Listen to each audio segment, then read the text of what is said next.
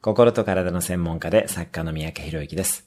この番組では平日毎日1分の放送で人生を変えるヒントをお伝えしています。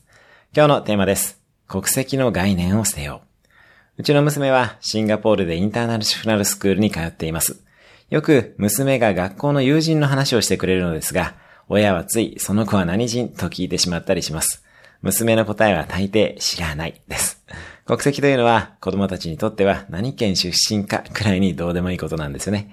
また、親同士の国籍が違っていたり、離婚、再婚、養子など様々なケースもあります。私たちがダイバーシティと言っている時点で旧時代などだと実感します。まずは自分が持っているバイアスや偏見に気づくことが大切ですね。今日のおすすめ1分アクションです。自分が持っているバイアスや偏見を3つ挙げてみる。